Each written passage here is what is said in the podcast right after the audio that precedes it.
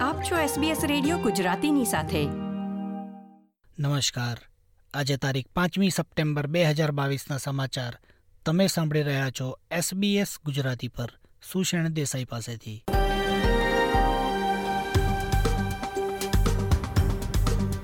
આજના મુખ્ય સમાચાર રાજ્યો અને ક્ષેત્રોને યુથેનેસિયા અંગેના કાયદા બનાવવાની છૂટ આપવા અંગે સેનેટમાં થયેલ ચર્ચા. ન્યૂ સાઉથ વેલ્સના નોર્થ કોસ્ટના કેટલાક વિસ્તારોમાં વિતેલા દિવસમાં થયેલા ભારે વરસાદના પગલે પૂરની ચેતવણી અને એક ન્યૂઝ પોલ મુજબ ફેડરલ ગઠબંધનનું જનસમર્થન ઐતિહાસિક નીચલા સ્તરે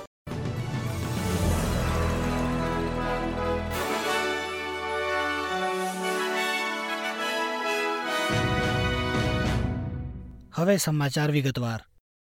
ઓસ્ટ્રેલિયન સરકાર કુશળ શ્રમિકોની અછત દૂર કરવા માટે આંતરરાષ્ટ્રીય વિદ્યાર્થીઓના અભ્યાસ પૂર્ણ થયા બાદ મળતા કામ કરવાના સમયગાળામાં વધારો કરશે. કેટલાક કૌશલ્યની અછત ધરાવતા વિસ્તારોમાં પસંદગીની ડિગ્રીઓ માટે અભ્યાસ પછીના કામ કરવાના અધિકારને વધારવામાં આવશે. પસંદ કરાયેલ સ્નાતકની ડિગ્રી માટે બે વર્ષથી વધારી ચાર વર્ષ, પસંદ કરાયેલ માસ્ટર્સ ડિગ્રી માટે ત્રણ વર્ષથી વધારાઈ પાંચ વર્ષ અને પસંદ કરાયેલ પીએચડી માટે સમયગાળો ચાર વર્ષથી વધારીને છ વર્ષ.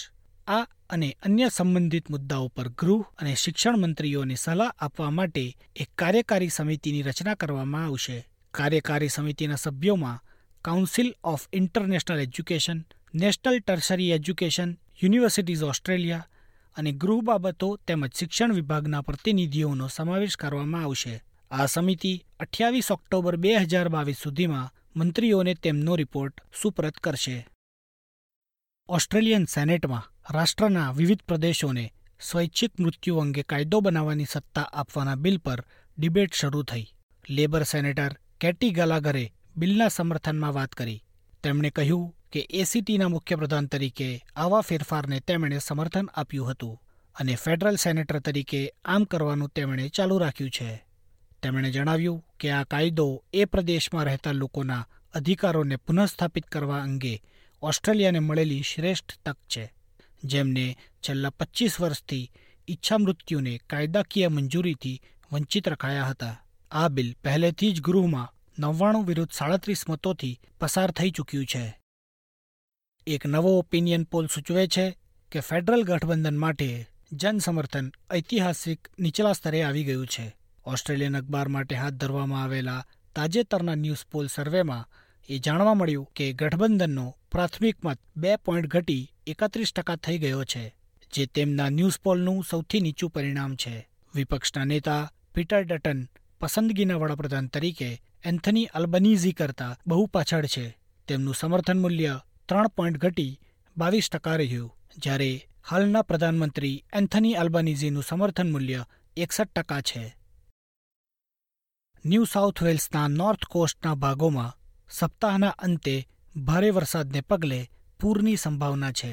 કેટલાક કેચમેન્ટ વિસ્તારમાં કુલ સો મિલીમીટર વરસાદ નોંધવામાં આવ્યો હતો અને હવે પોર્ટ મેક્વેરી કોફ્સ હાર્બર અને બલીના સહિતના દરિયાકાંઠે લગભગ સો કિલોમીટર પ્રતિ કલાકની ઝડપે વાવાઝોડાની આગાહી કરવામાં આવેલ છે.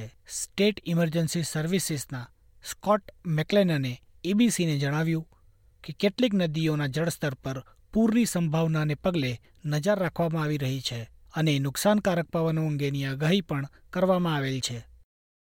જીવન નિર્વાહ ખર્ચના વધારાની ચર્ચા સાથે આજે ફેડરલ પાર્લામેન્ટની કામગીરી શરૂ થઈ. આવતીકાલે રિઝર્વ બેંક ઓફ ઓસ્ટ્રેલિયાની બેઠક બાદ વ્યાજ દરમાં વધારાની અપેક્ષા સાથે કેશ રેટના નિર્ણય પર જાણકારો દ્રષ્ટિ રાખી રહ્યા છે.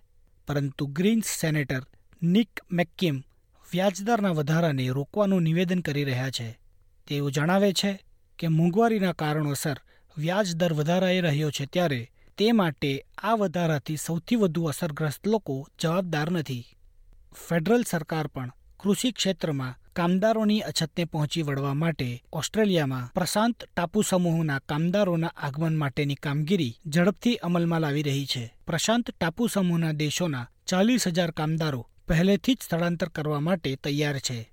આજના સમાચાર સમાપ્ત થયા.